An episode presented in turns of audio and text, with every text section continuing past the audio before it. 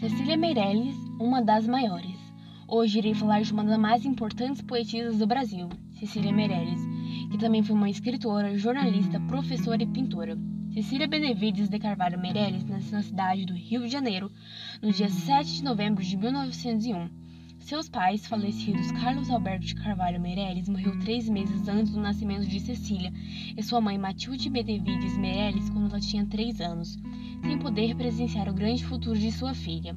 Então, Meirelles foi criada pela sua avó, Jacinta Garcia Benevides. Cecília demonstrava grande interesse pela literatura desde criança, assim começou a escrever seus primeiros versos com nove anos. Cursando ensino fundamental na escola Estácio de Sá e concluindo em 1910, recebeu das mãos do Olavo Bilac, o inspetor da escola, uma medalha pelo seu esforço e excelente desempenho. Aos 16 anos, em 1917, se formou na Escola Normal do Distrito Federal, em Rio de Janeiro. Em diante, passou a lecionar. Aos 18 anos, publicou sua primeira obra de caráter simbolista, nomeada Espectros, em 1909. Casou-se com o artista plástico Fernando Correia Dias em 1922, com quem teve três filhas, Maria Elvira, Maria Matilde e Maria Fernanda. A sua união com Correia Dias proporcionou Cecília um contato com o movimento poético em Portugal, no início do século XX. Vítima de depressão, Correia Dias, em 1935, cometeu suicídio. Cecília, até então viúva, casou-se com o professor engenheiro agrônomo Heitor Vinícius da Silveira Grilo em 1940.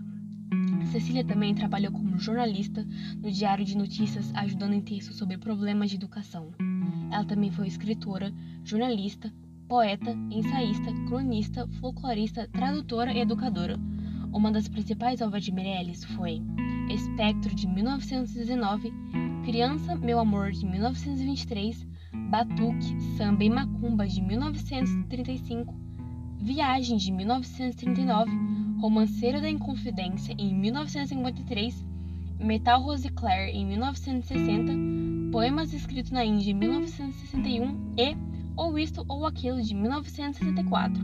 Cecília Meirelles faleceu no dia 9 de novembro de 1964, no Rio de Janeiro, aos seus 64 anos.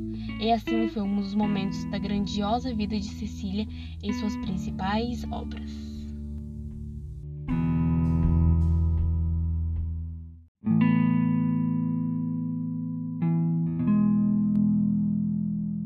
Então é isso, essa foi a minha biografia sobre a Cecília de Meirelles.